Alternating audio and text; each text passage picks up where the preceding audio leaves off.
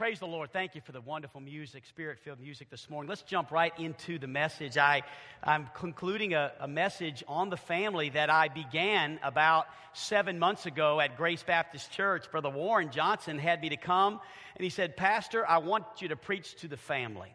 And so I wrote a series of messages seven months ago, some of which I am preaching in this series for the first time at Gospel Light. That's rare that I would preach something first somewhere else before I preach it here. But such is the case with the majority of these messages. Not all of them, but the majority of them I had prepared for that church and that particular revival meeting.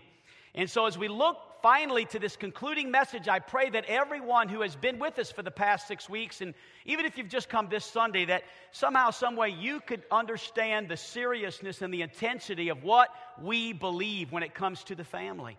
We're taking it very serious. I know it has revolutionized my attitude, the way that I'm being a husband and a father. It's changed me to study the scriptures.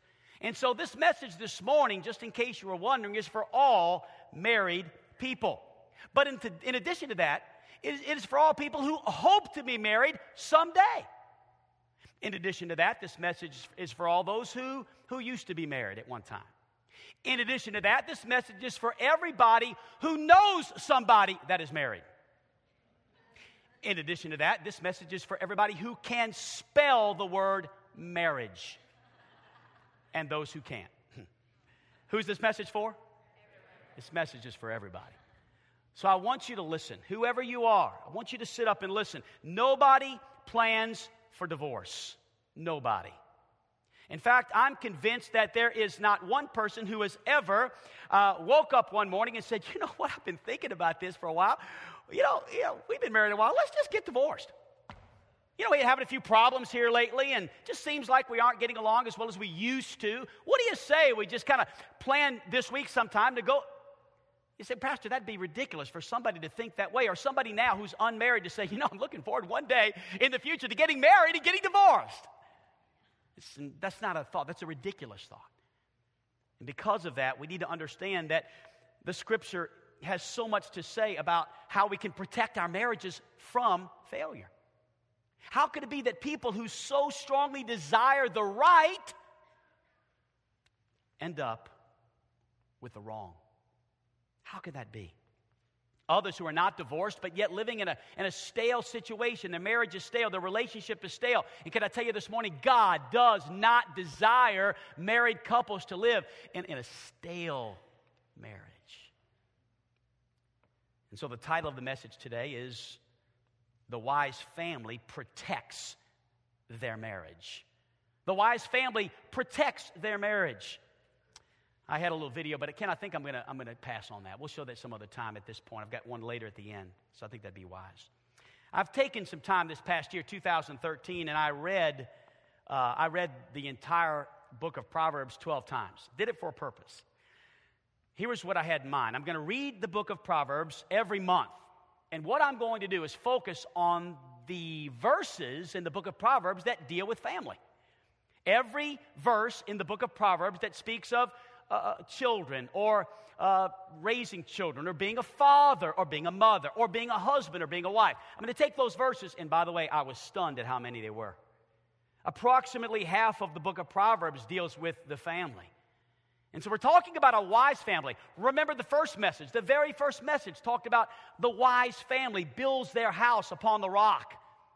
And today we're talking about a wise family who understands there are some things that Proverbs tells us to do that that teach us how we can protect our families, number one. Number one, protect your marriage by making it your first priority. Protect your marriage by making it your very first priority. Proverbs chapter number 13 and verse 10. I'll have these verses on the screen. It says, Only by pride cometh contention. Only by pride. Let him that standeth take heed lest he what? Fall.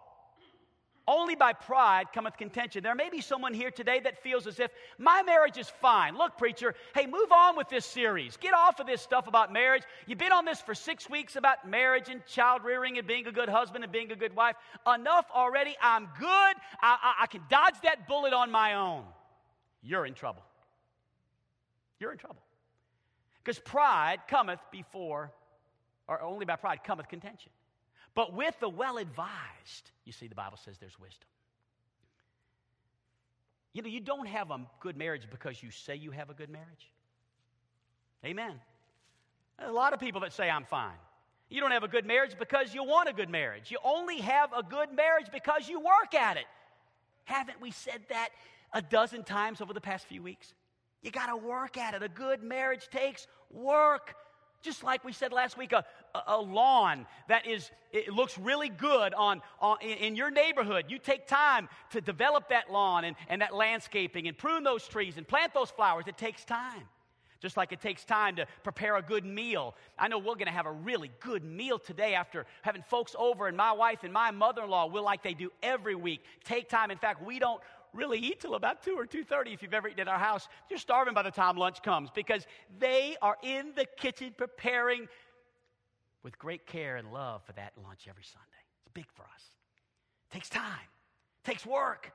Just like it takes work uh, to, to have good finances and, and, and, to, and to plan for the future. It takes work. It takes work to have a great marriage. Look at a couple today. Think of a couple today in your mind who, for 10 years, 20 years, 30 years, has had a really strong marriage, and you respect that couple greatly, and you look to them maybe for advice. Can I tell you that good marriage is not good because they're lucky? Boy, aren't they lucky? They've been married 30 years. You know, it doesn't happen very much. That's just luck. No, that's work. It takes work. It takes hard work to keep your marriage as a first priority. Proverbs 15 7 in Scripture says, Better is a dinner of herbs where love is than a stalled ox and hatred therewith. Better is a dinner of herbs. Now, I, I know that we're having lunch today at our home, and I, I, I kind of know what my wife's cooking. I guarantee you it's not herbs. I'm not going to get excited about herbs. I mean, if, if, last night we had dinner at the house, had a guest over, and Carolyn just said, Honey, you're going to love it tonight. We're having herbs. I'm like, Honey, can, can we have some chicken? Can we have some steak? Can we have some rice? Would be better than herbs. But the Bible says better is a dinner of herbs where love is than a stalled ox and hatred therewith. At the end of the day, the happiness in your home has nothing to do with what's on the dinner table. Nothing. You'd be better off having herbs and having a good, strong home where love is than having steak and good food where strife is and contention is and hatred is. You see, happiness has to do with relational harmony in the home. Husbands and wives who work hard at, at loving one another and caring for one another. It's not about buying, it's not about building and better, it's about love.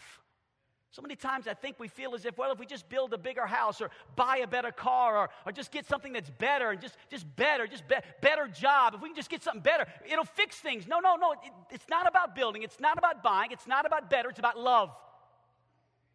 Love is where it's at. More is not bad, but more without a good marriage is less. More is not bad, but more without a good marriage is less. Oh, no. A lot less. A lot less. Better is a dinner of herbs. Better, better I didn't take that promotion. Uh, better I didn't go on the road. Better I, I, I put my marriage as a first priority.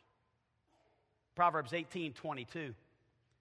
The Bible says, Whoso findeth a wife findeth a good thing and obtaineth favor of the Lord. Listen, marriage is God's idea. Amen? And I know that that is not a popular uh, statement, and, and, and, that's not something that, that is being taught today uh, with much popularity in our nation for sure. But marriage is God's design, the institution of marriage. It's worthy of your best efforts and your highest pursuits. We need to get back to the sanctity of marriage. Protect your marriage by making it your first priority. Takes work, by the way takes work to do that, a lot of work. Is it your first priority? Or maybe your job or money or things, your car, your boat, your hobbies. Really, what is it? Number two, protect your marriage by acknowledging, and I'm going to just touch on this. This is for both of us, and then I'll single us out just a little bit. But acknowledging your sinful bent. That's what we've called it over the past few weeks. We've really taken time to focus in on the fact that a man has a sinful bent and a woman has a sinful bent, kind of like, you know, something that just is, it's hard to work out, you know. It's just something that's there. Anybody ever had a cowlick? I don't really have a problem with that. But some of you I know, I mean, it's just, it, it, I tell you what, you've got to work hard at doing anything. Uh, you know, Debbie, you're a hairdresser. You know what I'm talking about. I mean, that, you're not? Okay, your toenails and fingernails. Yes, okay, sorry. Uh, if you're a hairdresser, sorry.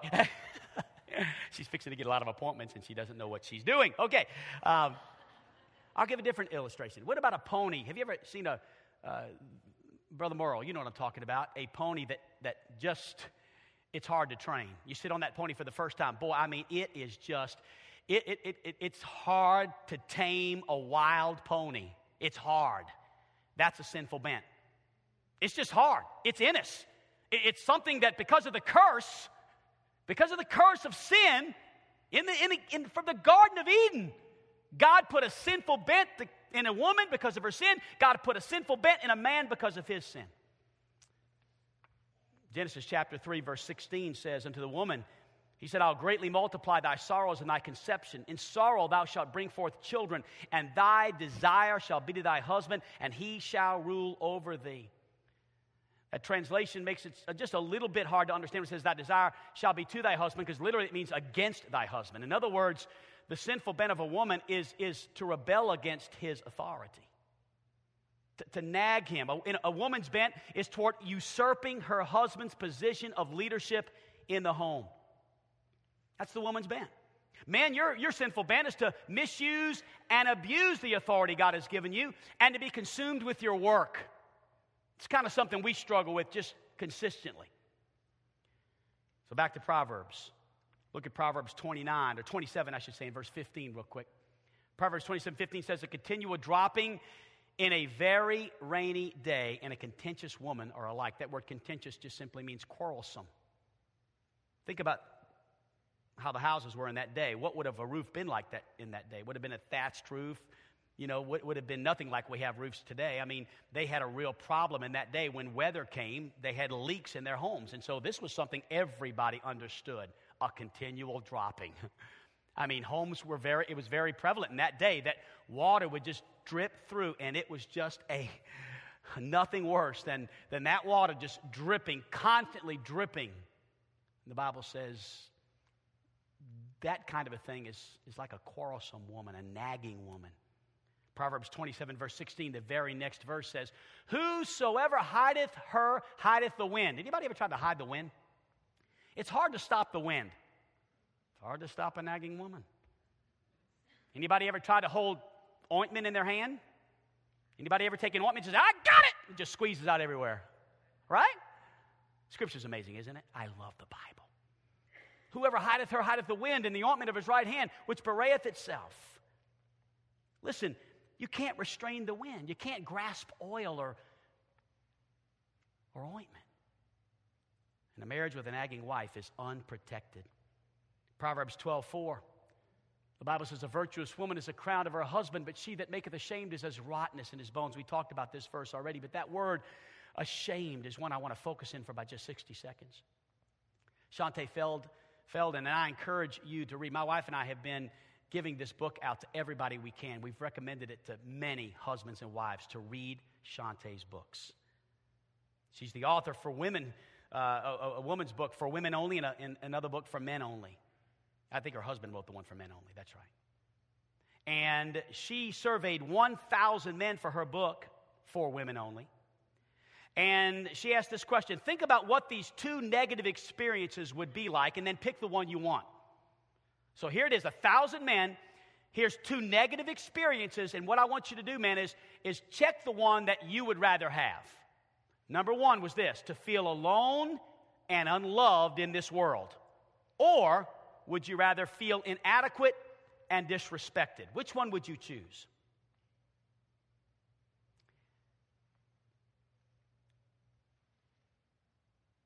Seventy-six or seventy-four percent chose number one. to feel alone and unloved in this world. 26% chose to feel inadequate and disrespected.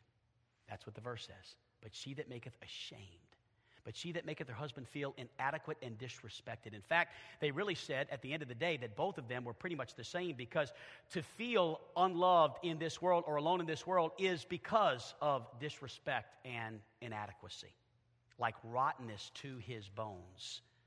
Now let's talk about men. Men tend to neglect their wives. And by the way, man, just in case you're kind of feeling good right now, there's more verses about men neglecting their wives than there are about women nagging their wives.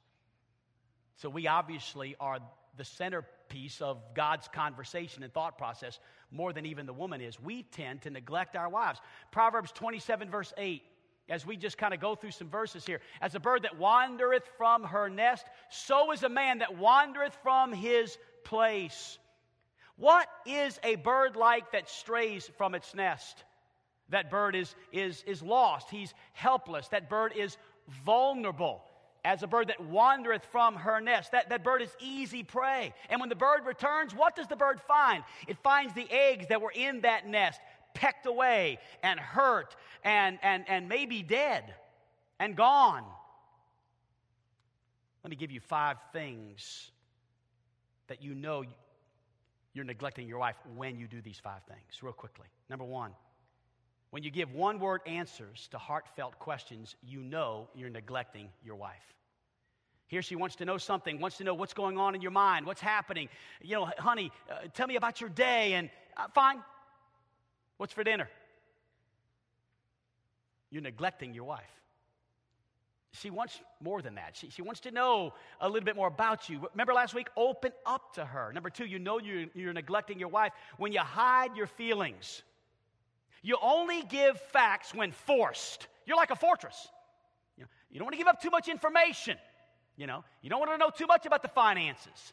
You don't want to know too much about the, the, the girl at work that's your secretary that, that, that, that, that's kind of been bothering her. Don't, don't tell her too much. Only facts when forced. You're neglecting your wife. You know you're neglecting your wife when you refuse to schedule one on one time. You're neglecting her. By the way, man, if you're not writing right now, I don't know. That's neglect. Amen. I, uh, Joe's writing, and he's not even married. Maybe women are okay with that. My wife would not be okay if I wasn't writing right now. Refuse to have one on one time. Number four, when you do things that are hurtful and you're not even sorry about it.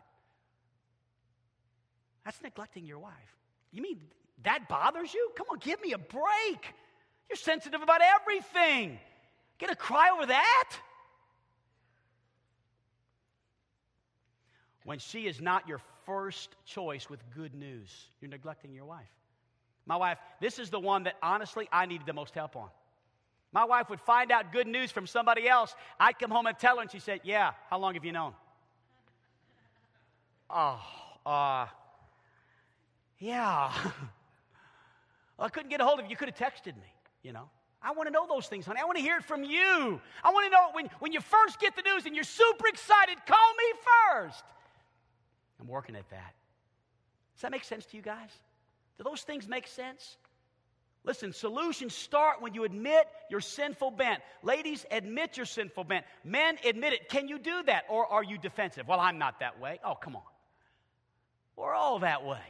We've all got that, that, that just that something inside of us that is, because of our sin nature, we just struggle with some things. Protect your marriage, number three, by replacing nagging words with words of kindness. Ladies, I'll just give you this piece of advice words of kindness.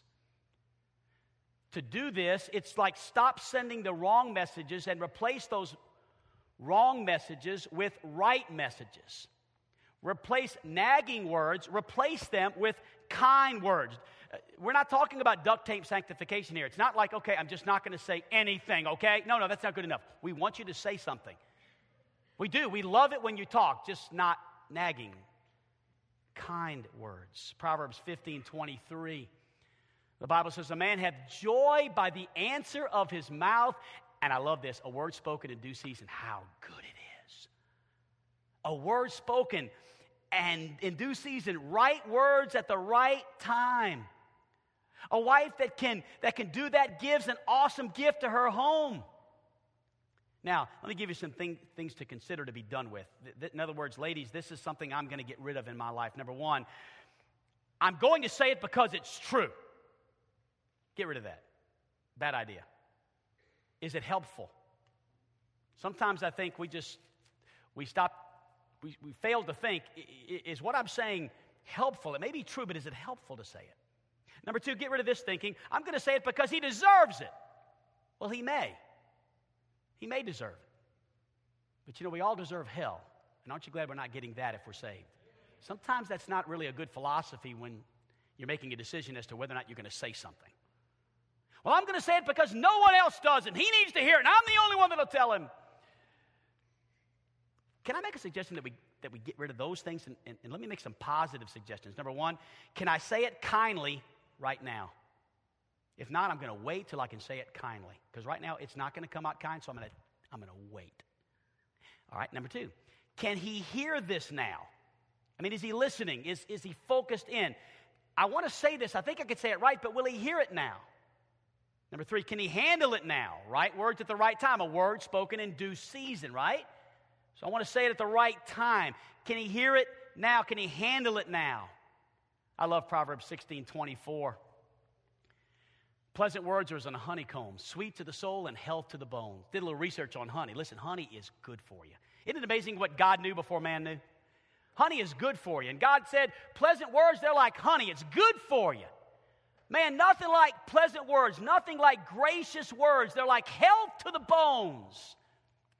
I looked in one of the files that my wife has where I've kept all my wife's notes. I almost brought it in, but it's like crazy thick. She's, I've got like 17 or 18 files full of notes that Carol Ann's read me. But I'm going to tell you, here's what's interesting. They always come at the right time. Here's one a long time ago. Dear Eric, or dearest Eric, that's even better. You have grown so much in the last few years. You're becoming more and more godly. I really feel you strive to love God more and know Him. That gives me security because then I know you will be tender to Him in every area of your life, including being a husband and a father. Please never let Satan tempt you with anything that would take you away from the boys.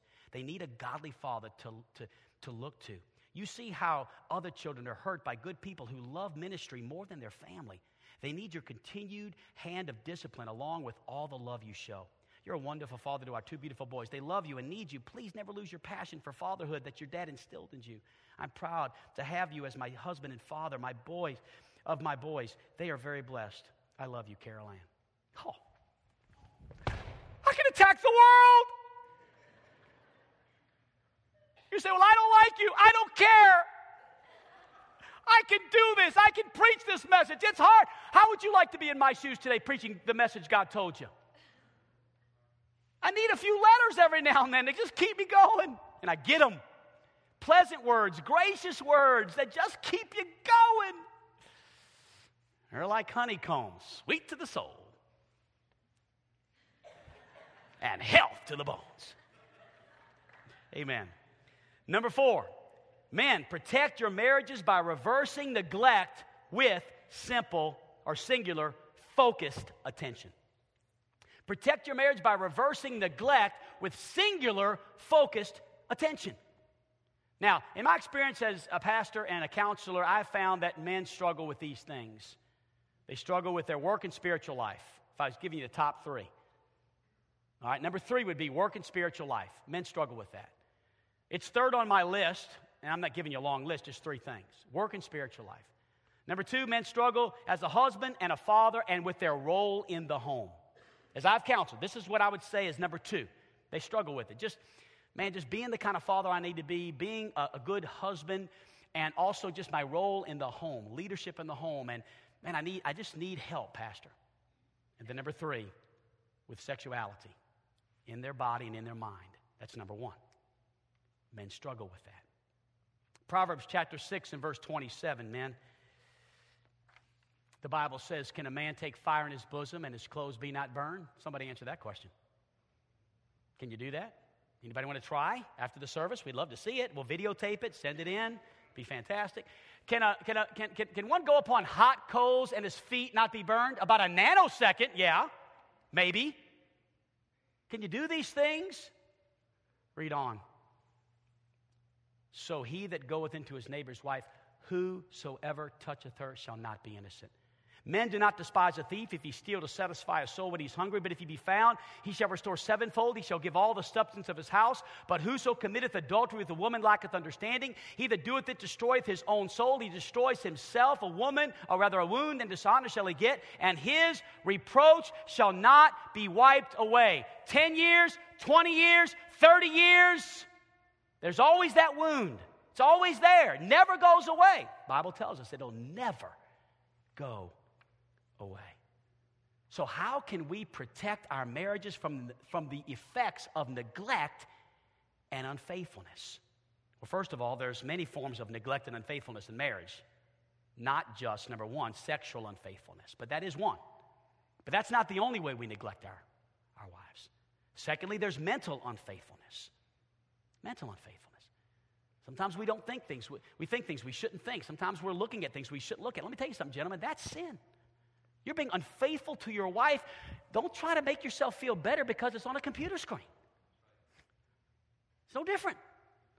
As sexual unfaithfulness, there's mental unfaithfulness, there is emotional unfaithfulness. You become distant and removed from your wife. She, she doesn't know really what's going on. You're, you're coming in late. You're not really telling her where, you, where you've been. And, you know, it's none of her business. And I'm a big boy and I can handle this. I heard that was said this week to a wife. I'm a big boy. I can handle it. Leave me alone. You got problems, son. You're not a big boy, you're a little boy. But you're hiding. Seriously. It's the thought. Financial unfaithfulness. Financial unfaithfulness. We can be unfaithful to our wives financially by not being honest about things, by, by not ex- exposing and, and allowing uh, our finances to be an open book to our wives, letting them know. And then verbal unfaithfulness how you talk to her and about her. So, how do we reverse these things? Well, let me give you four ways to accelerate faithfulness in your marriage. I'm going to use Proverbs chapter 5 to do this. Proverbs chapter 5, verse 15. All right, here it is. Let's look at that on the screen. Drink waters out of thine own cistern and running waters out of thine own well. Number one, write this word down singularity. That's the first word I'm going to give you to accelerate faithfulness in your marriage. I am a one woman man. Amen. One woman, one man for one lifetime. Or I'm a one man woman. Amen. Singular. Drink waters out of your own cistern. That's what I am. I, I'm all about the singularity. And then, secondly, let's, let's go a little further with that. Proverbs 5 16, and even a little bit into 17, it says, Let thy fountains be dispersed abroad, and rivers of water in the streets. Let them be only thine, and not strangers with thee. Write this word down exclusivity. Not just am I singular, not just singularity that I'm a one woman man, but I'm not for anyone else, period. Hey, I never flirt with another woman. I only flirt with my wife, exclusively hers. I mean, I'm not like sharing any affection with anybody else other than what's defined clearly as Christian love. And I'm a lover, and you, you know it, church, but I don't flirt. I'm, I'm not, I don't want to flirt. I don't want to be anywhere near flirting. I want to be exclusively, I, I, want, I want to make sure that I'm accelerating faithfulness in my marriage. I can't do that if she's not exclusive, my exclusive lover. Next, Proverbs 5 18. Let thy fountains be blessed and rejoice with the wife of thy youth. Write this word down fervency. Fervency. Rejoice with the wife. Hey, listen, are you fired up about your wife? Are you fired up about her? You ever walk behind her in the kitchen and just put your arms around her and just say, Baby, you are the bomb.com? Woo! Man, fervency. Rejoice with the wife of thy youth. Man, listen, we got married in our early 20s. We're now in our late 40s, and we're still rejoicing. Fervent about it, fired up about it. Love it. Think it's great. Want, every, want the world to know she's mine and I'm hers, and we're having the time of our lives. And then finally, Proverbs 5:19. A little more graphic here. I'll be careful. Let her be as the loving hind in pleasant roe. Let her breast satisfy thee at all times. Be thou ravished always with her love. Write this word down frequency. Frequency. When accelerate faithfulness in your marriage, be ravished with your wife. That word means intoxicated. That's what it means in the Greek. Be intoxicated with her, or in the Hebrew. Be intoxicated with her. So, those are just some things. Let's do everything. Let's do our part. Men, be a leader. Step up. Number five, protect your marriage by rallying during times of adversity. Protect your marriage by rallying during times of adversity. Proverbs 25 11. The Bible says, A word fitly spoken, and is that right? 25 11? Yes, a word fitly spoken is like apples of gold in pictures of silver. Here's the, the thought the thought is this that we need to say priceless words.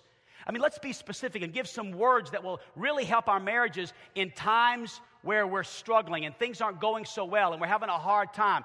That word, fitly spoken in a tough time, in a hard time. Can I tell you one way, one word you can, you can use when you're going through a tough time, and that's a word of regret. Caroline, come up here for just a second. Let me illustrate this. A word of regret. Chloe, take notes for mom. A word of regret. In other words, we're having a tough time. Here's, here's how I can protect my marriage. Honey, I'm sorry. That goes a long way. I'm sorry. That's a word of regret. I'm sorry. Next, a word of confession. A word of confession. That'll help a marriage. You know what that is? Hey, honey, listen, I'm sorry. Would you please forgive me? I was wrong. Or I was. I was. Give me just a second. It's hard. I was wrong. Good. Did you hear me? Okay. All right, here's another one. A word of affection. I love you. I love you. I love you. I love you. My little Japanese princess. I love you. A word of hope. A word of hope. Things are tough, man. Listen, we are, we are hard nuts to crack, right, guys? And here's a word of hope to our wives Don't give up on me. I'm going to try harder. Amen. They need to hear that sometimes. I'll try harder to do better. A word of commitment. I'm here for you, and that will never change. Never. I'm here for you. It'll never change. Hey, till death do us part. Amen. You may be seated, honey. A friend loveth at all times, and a brother is born for adversity. You know, some marriages are obliterated by adversity. Obliterated. We've had our share, have you? Anybody married here 20, 25 years had their share of adversity? Amen. Tough times, hard times, financial crisis, health crisis, problems with parents, but I want you to take a look at a couple who went through some serious adversity. And I want you to see how they got through it. How could Bill accept me? I wish we hadn't come back from vacation the day early. How could I accept myself? I wish I had not gone to work that morning. You wake up every day hoping it was an awful dream, and that it wasn't true. And you wake up the next day hoping it was an awful dream, and it wasn't true for months and months and months.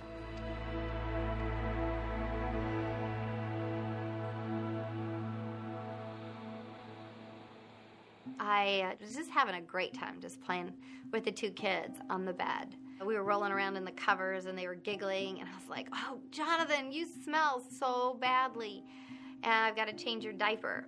I just think I'll give you guys a bath.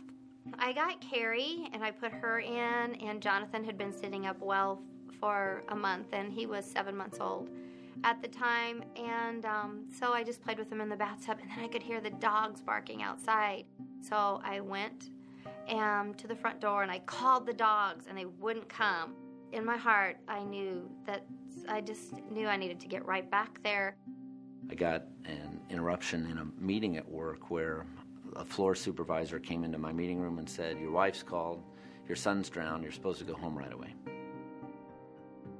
When you hear something like that, you can't possibly really believe that what you've heard is true. When I got to the driveway, there's the ambulance sitting out front and lights running, and I walk into the front room, and our son, seven month old son Jonathan's on the floor with the paramedics working on him and trying to revive him, and Pam praying over in the corner with a friend, and you're having that almost out of body experience where you're looking at something you think can't really possibly be true. When we got to the hospital, my best friend was the physician. And I remember him walking into the room and saying to us that uh, we lost him, uh, Jonathan's gone, and taking me over to the side and saying, You know, Bill, when there's a death of a child as a result of the responsibility of one of the spouses, there's probably an 85% chance for a divorce. It was really hard to be 26 and have something happen like this that you don't expect to happen.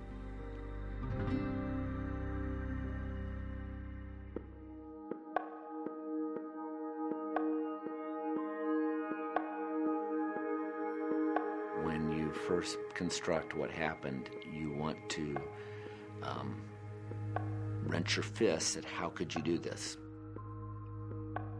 I had to come to grips with what was that going to be in our marriage.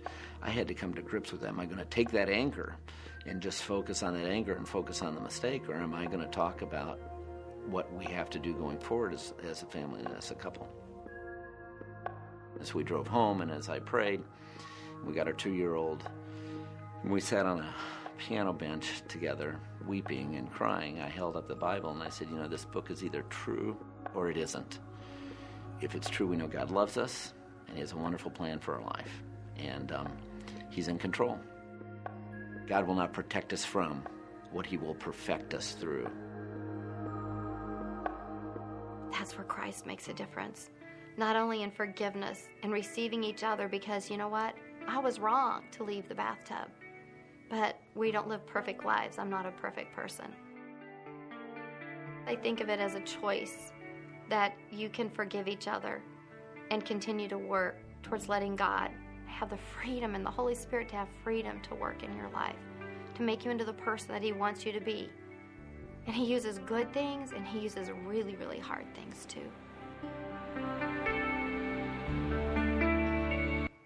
God will not protect us from what He will not perfect us through.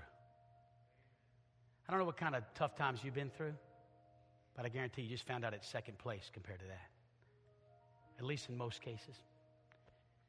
I'm just simply saying, folks, the times of adversity are times we need to remember what 1 Corinthians chapter 13 says. And what does it say? It says this Charity suffereth long and is kind. Charity envieth not. Charity vaunteth not itself. It's not puffed up. Doth not behave itself unseemly. Seeketh not her own. It's not easily provoked. It thinketh no evil. It rejoiceth, not in iniquity, but rejoiceth in the truth. It beareth all things, it believeth all things, it hopeth all things, it endureth all things. Charity never fails. But whether they be prophecies, they shall fail. Whether they be tongues, they shall cease. Whether they be knowledge, it shall vanish away. Love. That's what we need to do through tough times. Love one another. And finally, protect your marriage by living in the present, not in the past. Get rid of the U Haul, guys. Get rid of it. Unhook it and leave the past behind. The past will mess you up. The, pa- the baggage of the past. 10 years ago, five years ago, last week, remember when you. No, no, get rid of the U Haul and live for today. Today is going to be a great day. We're going to change some things. We're going to move forward from here. Proverbs 19 and verse 11, the scriptures say, The discretion of a man deferreth his anger, and it bringeth his, and it is his glory to pass over a transgression. It's, a, it's his glory to pass over that transgression. I'm not talking about things that are, are, serious enough to look at. I know love covereth a multitude of sins, and yet there are some sins that need to be addressed. But I think you know what I'm talking about. In most cases, in most of the things we're bringing up and we're arguing over and we're allowing to ruin our marriages, there are things in the past. Listen, how does a couple fall in love in the first place? How? I'm on the top of the world looking down on creation and the only explanation. Where do those days go? Where's that gone? I still, I, sang that song in the office today. I couldn't believe I remembered every word. I'm like, what in the world? Where have those days gone? Just on top of the world. It's because we've got things in the past that are still being allowed in our conversations.